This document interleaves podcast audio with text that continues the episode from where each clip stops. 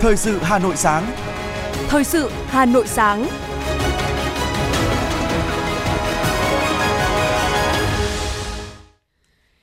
Kính chào quý vị và các bạn. Bây giờ là chương trình thời sự của Đài Phát thanh và Truyền hình Hà Nội. Chương trình sáng nay thứ hai ngày 18 tháng 9 có những nội dung chính sau đây. Thủ tướng Phạm Minh Chính lên đường dự viên thảo luận chung cấp cao khóa 78 Đại hội đồng Liên Hợp Quốc. Đã huy động được hơn 55,4 tỷ đồng hỗ trợ các nạn nhân vụ cháy trung cư mini tại quận Thanh Xuân. Giá gạo biến động, dự báo xuất khẩu gạo của Việt Nam đạt kỷ lục mới. Phần tin thế giới có những sự kiện nổi bật. Ấn Độ tăng cường đầu tư cơ sở hạ tầng để trở thành công xưởng thế giới. Nhật Bản hạn chế số lượng du khách tới thăm núi Phú Sĩ nhằm bảo vệ cảnh quan thiên nhiên. Sau đây là nội dung chi tiết. Thưa quý vị, chiều qua, Thủ tướng Chính phủ Phạm Minh Chính dẫn đầu đoàn đại biểu cấp cao Việt Nam rời thủ đô Hà Nội lên đường dự phiên thảo luận trung cấp cao khóa 78 Đại hội đồng Liên Hợp Quốc kết hợp hoạt động song phương tại Hoa Kỳ từ ngày 17 đến ngày 23 tháng 9 năm 2023.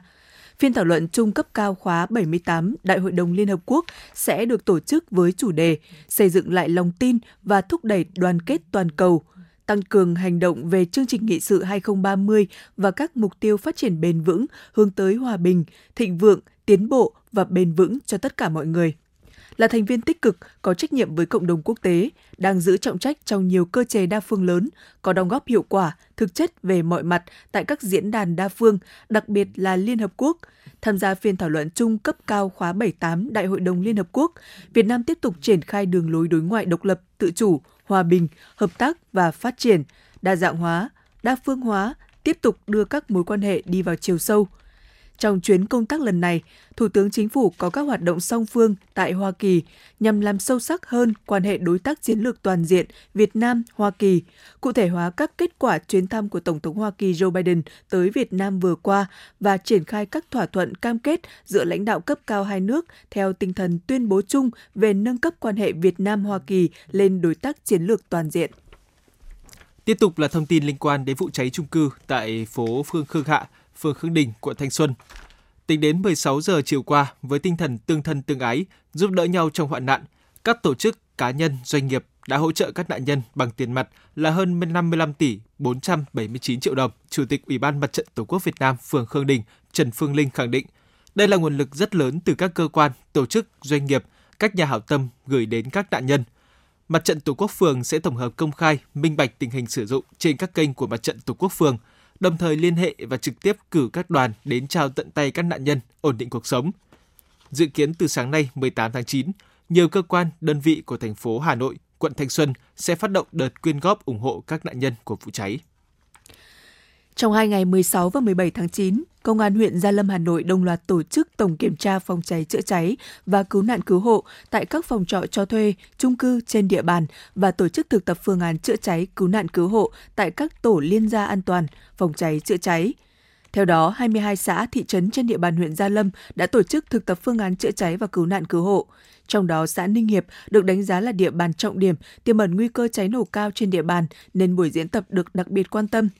Cũng trong hai ngày qua, Công an huyện Gia Lâm đã tập trung kiểm tra, ra soát về an toàn phòng cháy chữa cháy và cứu nạn cứu hộ đối với 100% chung cư mini, cơ sở kinh doanh dịch vụ cho thuê trọ trên địa bàn, phối hợp kiểm tra việc quản lý sử dụng đất, trật tự xây dựng, an toàn điện, kịp thời phát hiện xử lý nghiêm các vi phạm theo quy định của pháp luật. Cùng với kiểm tra, công tác tuyên truyền được tăng cường bằng nhiều hình thức giúp chủ cơ sở nhận được trách nhiệm trong công tác đầu tư xây dựng, phòng cháy chữa cháy, giúp người dân bổ sung kiến thức kỹ năng chữa cháy và thoát nạn.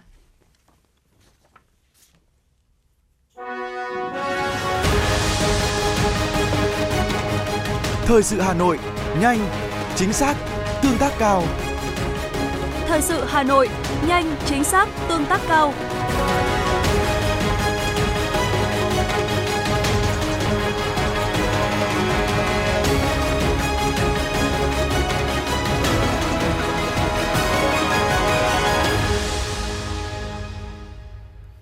Chương trình thời sự xin phép được tiếp tục với những thông tin kinh tế. Thưa quý vị và các bạn, trong 8 tháng qua, ở các nước châu Á, Trung Đông, Tây Phi đổ xô mua gần 6 triệu tấn gạo Việt dù giá cao.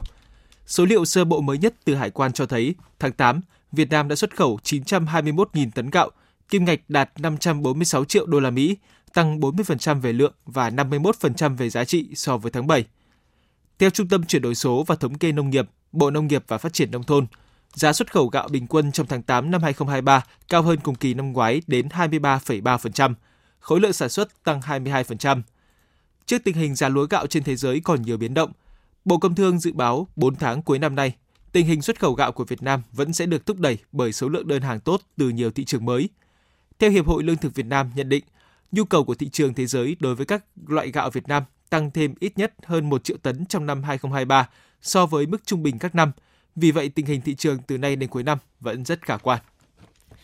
Trong bối cảnh tăng trưởng tín dụng vẫn còn chậm, các ngân hàng đang tiếp tục triển khai nhiều chương trình giảm lãi suất cho vay, đặc biệt đối với khách hàng hiện hữu. Theo đó, Ngân hàng Thương mại Cổ phần Nam Á, Nam Á Banh mới đây công bố giảm lãi suất cho vay dành cho khách hàng cá nhân hiện hữu lên đến 2,6% một năm nhằm thúc đẩy sản xuất kinh doanh và hỗ trợ nhu cầu tiêu dùng trong những tháng cuối năm. Không riêng Nam Á Banh, nhiều ngân hàng cũng đã triển khai các gói tín dụng với lãi suất ưu đãi nhằm hỗ trợ khách hàng. Bên cạnh các gói tín dụng ưu đãi phục vụ sản xuất kinh doanh, kể từ đầu tháng 9 đến nay, các ngân hàng đã lần lượt công bố chương trình cho vay với lãi suất thấp dành cho khách hàng cá nhân vay để trả nợ ở ngân hàng khác.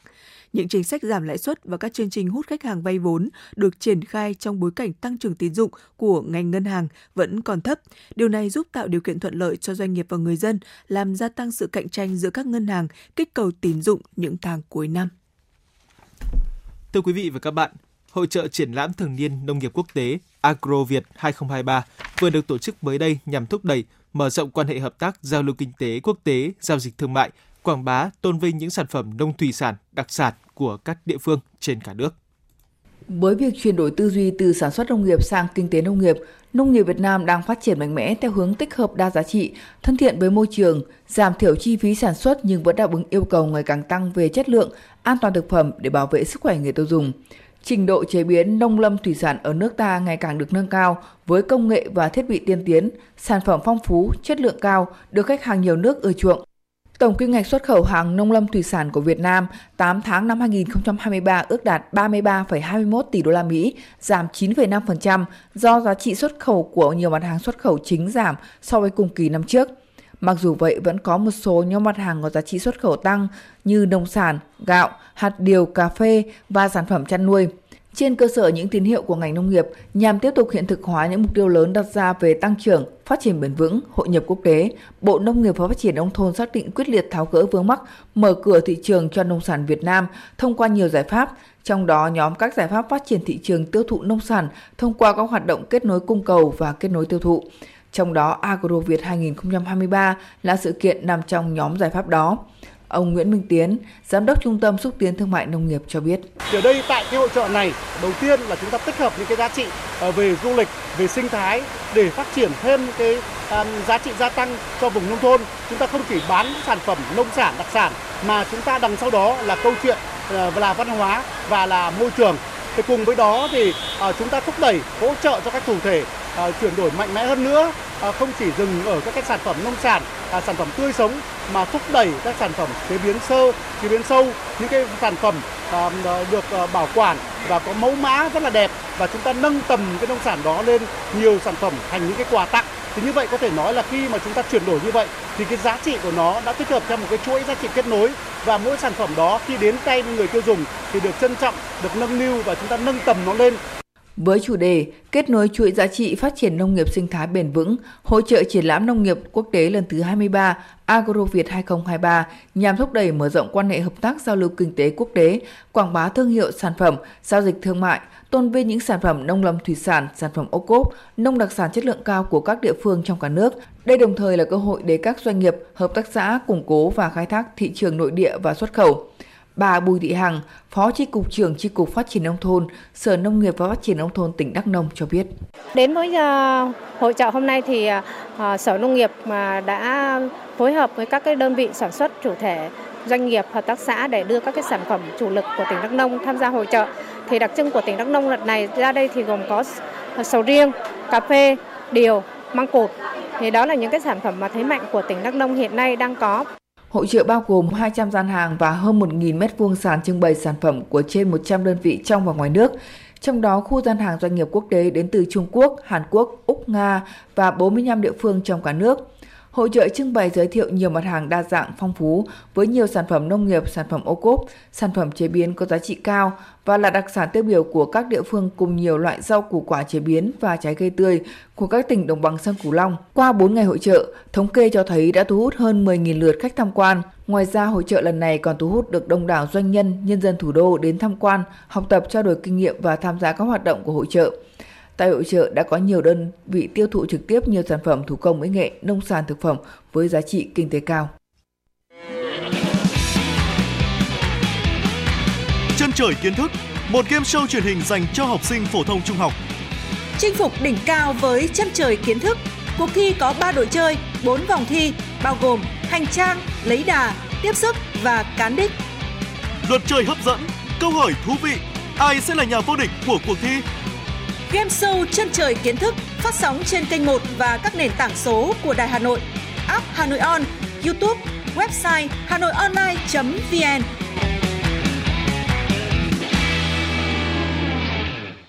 Tiếp theo là những thông tin văn hóa. Vào hồi 17 giờ 39 phút giờ địa phương, tức 21 giờ 39 phút ngày 16 tháng 9 năm 2023 theo giờ Việt Nam, tại Ả Rập Xê Út, kỳ họp lần thứ 45 của Ủy ban Di sản Thế giới UNESCO đã gõ búa thông qua hồ sơ đề cử công nhận quần thể Vịnh Hạ Long, quần đảo Cát Bà thuộc tỉnh Quảng Ninh và thành phố Hải Phòng là di sản thiên nhiên thế giới. Như vậy đến nay Việt Nam đã có 9 di sản được UNESCO công nhận là di sản thiên nhiên và văn hóa thế giới, trong đó có 5 di sản văn hóa, 3 di sản thiên nhiên và một di sản hỗn hợp.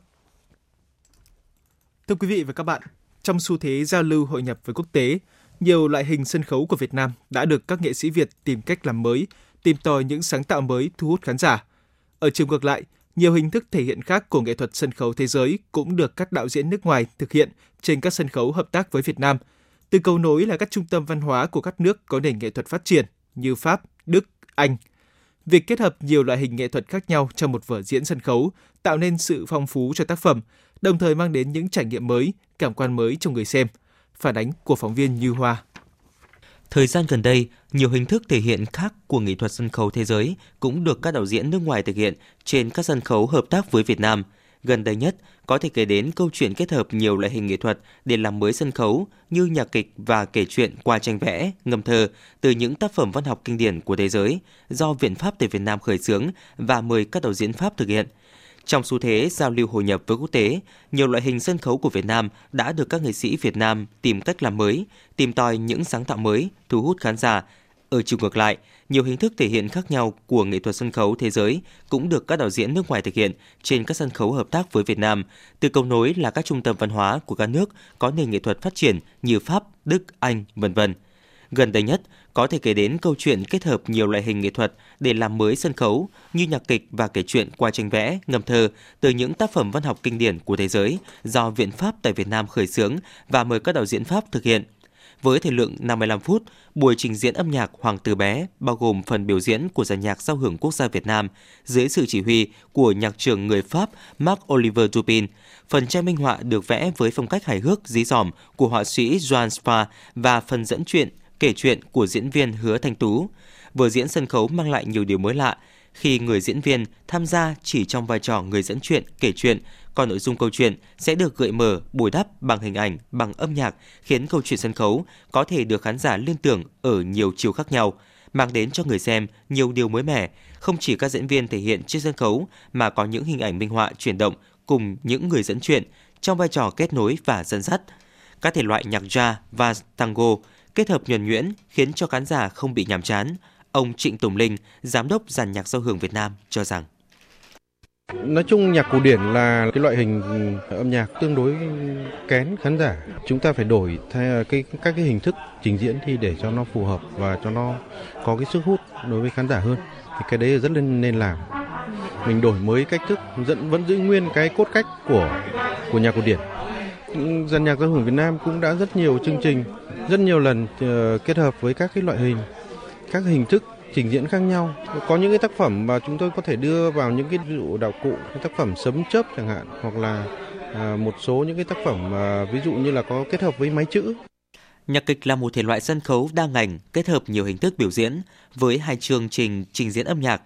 Chuyện người lính và Hoàng tử bé, khán giả đã được trải nghiệm một cách kể diễn xuất khá mới mẻ, thế nhưng cũng rất khó và phức tạp khi kết hợp nhạc sống và hình ảnh minh họa cùng lúc. Nó không chỉ là kết quả của sự gặp gỡ của một nhà văn và nhà soạn nhạc, mà còn là sự kết hợp của nhiều loại hình nghệ thuật, hội họa, âm nhạc, kịch. Đạo diễn người Pháp Marcelino Martin Vatiliente, giám đốc nghệ thuật của tác phẩm nhạc kịch Chuyện người lính cũng cho rằng Mais c'est pas forcément toujours euh, intéressant dans. Việc mà trộn lẫn nhiều cái loại hình nghệ thuật thì nó cũng không phải là mới, không phải là lúc nào cũng thú vị. Bởi vì rằng là khi mà mình kết hợp nhiều cái loại nghệ thuật với nhau ấy thì là mình cũng sẽ phải làm việc riêng với lại từng những cái đặc điểm của các loại hình nghệ thuật chứ không phải là cứ đặt cạnh các loại hình nghệ thuật đó với nhau thì nó sẽ trở thành một tác phẩm. Những chương trình nghệ thuật kết hợp nhiều loại hình là cơ hội để khán giả được chiêm ngưỡng, thưởng thức tác phẩm nghệ thuật, góp phần làm phong phú đời sống sân khấu trong nước, tạo cảm hứng cho các nghệ sĩ Việt Nam có thể sáng tạo các tác phẩm mới dựa trên những tác phẩm văn học kinh điển, góp phần phát huy sự đa dạng, hấp dẫn trong nghệ thuật, trình diễn sân khấu hiện đại. Một cuộc thi có bề dày truyền thống gần 30 năm một khởi đầu của các diva làng nhạc Việt. Là bệ phóng cho nhiều tài năng âm nhạc. Tiếng hát truyền hình Hà Nội đã trở lại mùa thi 2023 với tên gọi Tiếng hát Hà Nội. Với 4 vòng thi bắt đầu từ ngày 23 tháng 9 năm 2023, các thí sinh từ khắp mọi miền Tổ quốc sẽ được thử sức tranh tài trong 3 phong cách âm nhạc: thính phòng, dân gian, nhạc nhẹ với cơ hội được vinh danh và tỏa sáng Vòng chung kết được tổ chức ngày 28 tháng 10 năm 2023 tại thủ đô Hà Nội. Giải nhất cuộc thi trị giá 200 triệu đồng, các giải nhì, giải ba và giải chuyên đề đều có giá trị cao và được các nhà tài trợ trao thêm những giải thưởng đặc biệt. Tiếng hát Hà Nội 2023, một cuộc thi, một cơ hội so tài và tỏa sáng. Đăng ký dự thi thật dễ dàng trên ứng dụng Hà Nội On từ ngày 29 tháng 8 đến ngày 23 tháng 9 năm 2023. Tiếng hát Hà Nội chắp cánh cho các tài năng.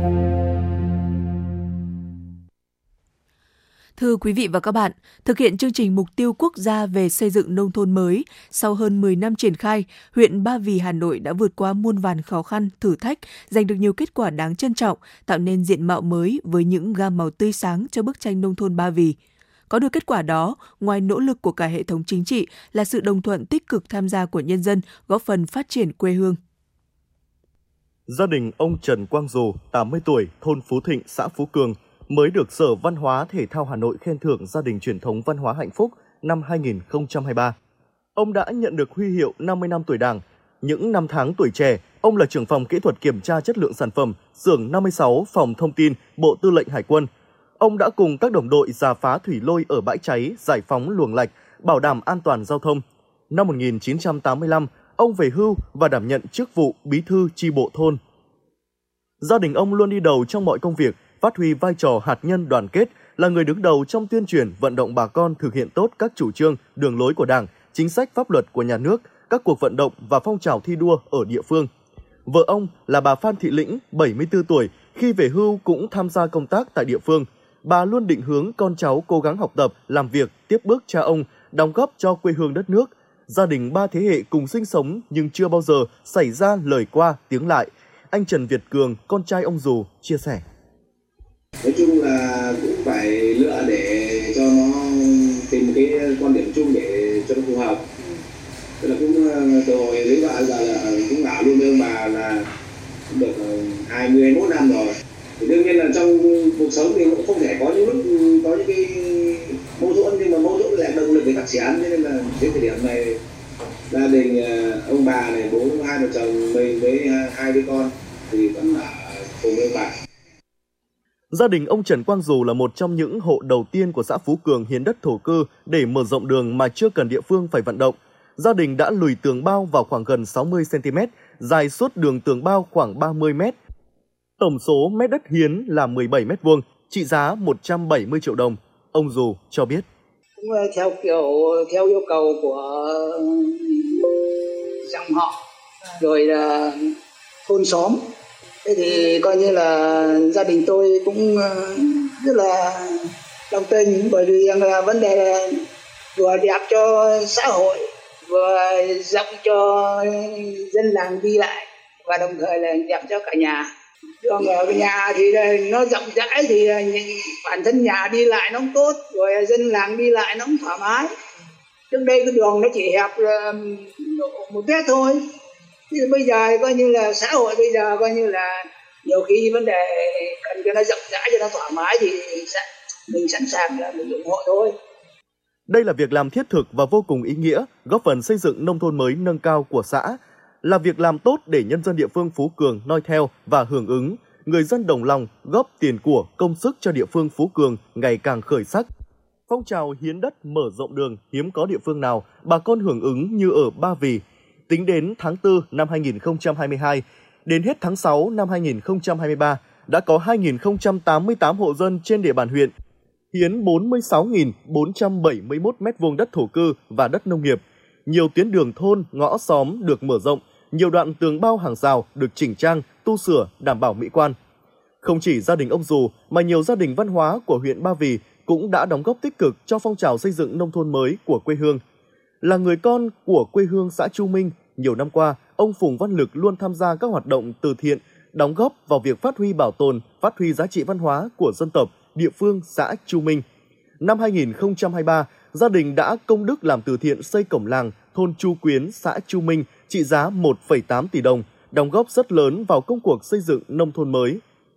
Hay gia đình của anh Nguyễn Tiến Công ở thôn Vống Gốc, Vải, xã Minh Quang hiểu về giá trị của văn hóa dân tộc Mường, anh đã tham mưu cho cấp ủy chính quyền tuyên truyền nhân dân những ngày lễ hội của thôn xóm của dân tộc, nhân dân trong thôn sẽ chuẩn bị những bộ quần áo Mường thật đẹp góp phần giữ gìn và lan tỏa cho thế hệ trẻ hiểu được giá trị của trang phục truyền thống dân tộc và tự hào phát huy nó. Vợ anh, với vai trò là thường vụ Hội Liên hiệp Phụ nữ xã, thường xuyên tổ chức tổng vệ sinh định kỳ vào sáng thứ bảy hàng tuần, chỉnh trang khuôn viên nhà văn hóa, thu gom rác thải đúng nơi quy định, tổ chức trồng được 1.500 cây xanh, cây bóng mát, tạo cảnh quan môi trường sạch đẹp, góp phần làm thay đổi bộ mặt thôn quê. Bức tranh nông thôn mới tươi đẹp, môi trường sống văn minh, lành mạnh khi người dân hiến đất, đóng góp vật chất, những việc làm ý nghĩa đó đã và đang góp phần xây dựng Ba Vì trở thành miền quê đáng sống, đáng để quay về.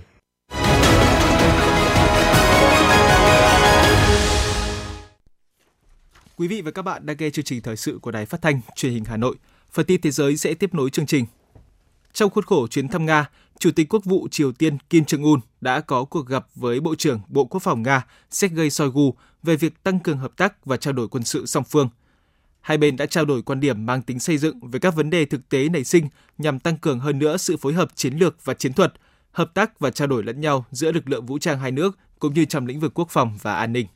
Thủ tướng Italy Giorgia Meloni cảnh báo tương lai chung của Liên minh châu Âu EU đang đứng trước thách thức lớn khi số lượng người di cư kéo tới hòn đảo địa Trung Hải Lampedusa của nước này ngày càng tăng mạnh. Phát biểu tại cuộc họp báo với Chủ tịch Ủy ban châu Âu trong chuyến thị sát chung tới đảo Lampedusa, Thủ tướng Italy cho rằng các nước EU cần phối hợp để đối phó với những thách thức chung từ làn sóng người di cư đang trở nên mất kiểm soát.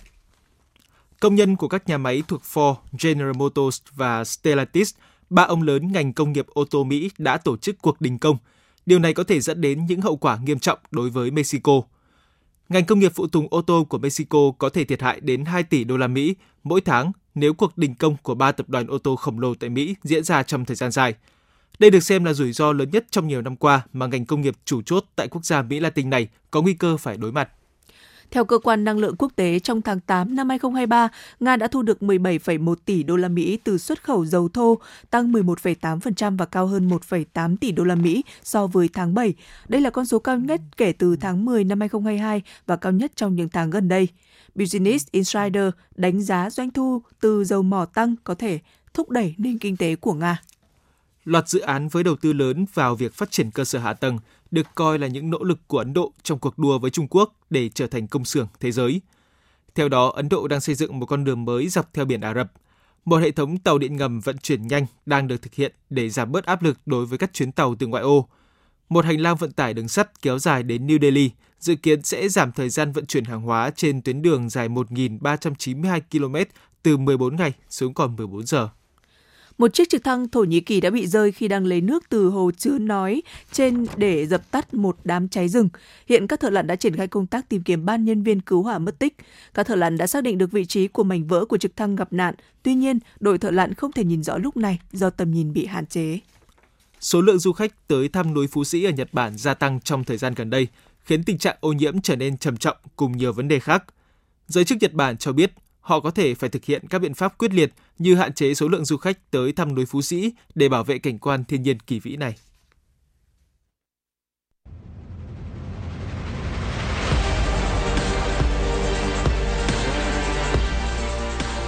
Bản tin thể thao Bản tin thể thao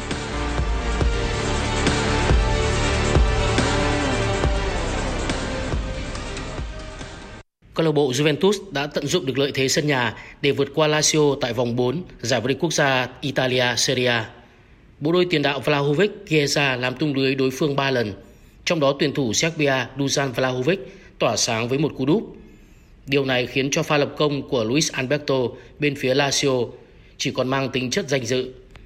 Giành chiến thắng 3-1, ba đâm ra Thanh Turin tiếp tục duy trì thành tích bất bại từ đầu mùa. Trong khi đó, trận cầu tâm điểm, trận derby Milano giữa Inter Milan và AC Milan đã không diễn ra hấp dẫn quyết liệt như người hâm mộ mong đợi. Nửa xanh đen tỏ ra quá mạnh so với nửa đỏ đen vào thời điểm này. Với tư cách là đội chủ nhà, Inter đã hạ gục AC với tỷ số đậm 5-1 trên sân San Siro. Như vậy đội quân của huấn luyện viên Simone Inzaghi củng cố ngôi đầu bảng Serie A với 12 điểm. Inter Milan là câu lạc bộ duy nhất toàn thắng qua 4 trận, hơn Juventus 2 điểm và AC Milan 3 điểm. Câu lạc bộ Brighton một lần nữa cho thấy họ đang là khắc tinh của Manchester United tại Premier League bằng việc đánh bại Quỷ Đỏ 3-1 ngay tại nhà hát của những giấc mơ Old Trafford. Đây đã là trận thắng thứ tư liên tiếp của Brighton trước MU, giúp câu lạc bộ này vươn lên vị trí thứ tư với 12 điểm. Còn thầy trò huấn luyện viên Erik ten Hag tiếp tục gây thất vọng khi đã thua 3 trận sau 5 vòng mới được 6 điểm và hiện xếp thứ 13. Ngược lại với Man United, Man City đang rất thăng hoa. Tiền đạo chủ lực Erling Haaland có tên trong danh sách ghi bàn khi nhà đương kim vô địch giành chọn 3 điểm trên sân của West Ham. Trước đó Jeremy Doku và Bernardo Silva mỗi người góp một bàn vào chiến thắng 3-1 của câu lạc bộ đoạt cú âm ăn 3 mùa bóng trước. Manchester City hiện là đội duy nhất thắng cả 5 trận từ đầu mùa. Với 15 điểm, họ đang giữ ngôi đầu Premier League hơn Liverpool và Tottenham 2 điểm. Giải quần vợt đồng đội nam thế giới Davis Cup 2023 đã diễn ra lượt trận cuối cùng của vòng bảng. Tại bảng A, đội tuyển Canada mặc dù không có hai cây vợt mạnh Denis Shapovalov và Auger Aliasim nhưng vẫn thi đấu rất tốt. Với Vasek Popisin là đầu tàu, Canada đã vượt qua Chile với tỷ số 2-1, giành ngôi nhất bảng và vào vòng tứ kết sau 3 lượt toàn thắng.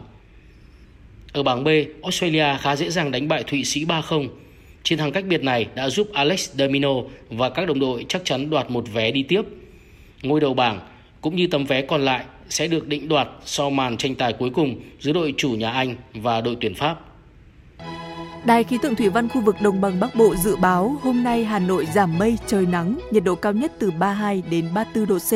Trạng thái thời tiết này còn duy trì đến ngày 20 tháng 9. Khoảng ngày 21 và ngày 22 tháng 9, áp cao lục địa được tăng cường trở lại, Do vậy, Hà Nội có mưa rào và rông rải rác, gió đông bắc cấp 2, cấp 3, nhiệt độ giảm từ 1 đến 2 độ so với những ngày trước đó, mức cao nhất không vượt quá 31 độ C.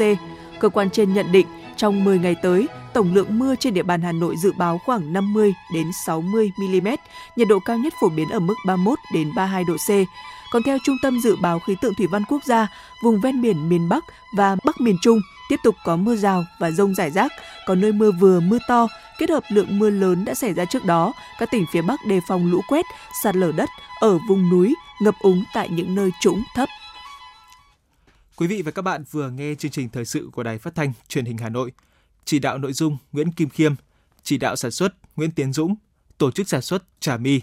Chương trình do biên tập viên Thủy Chi, phát thanh viên Ngọc Bách, Hoài Linh cùng kỹ thuật viên Quang Ngọc thực hiện. Xin hẹn gặp lại quý vị trong chương trình thời sự 11 giờ trưa nay.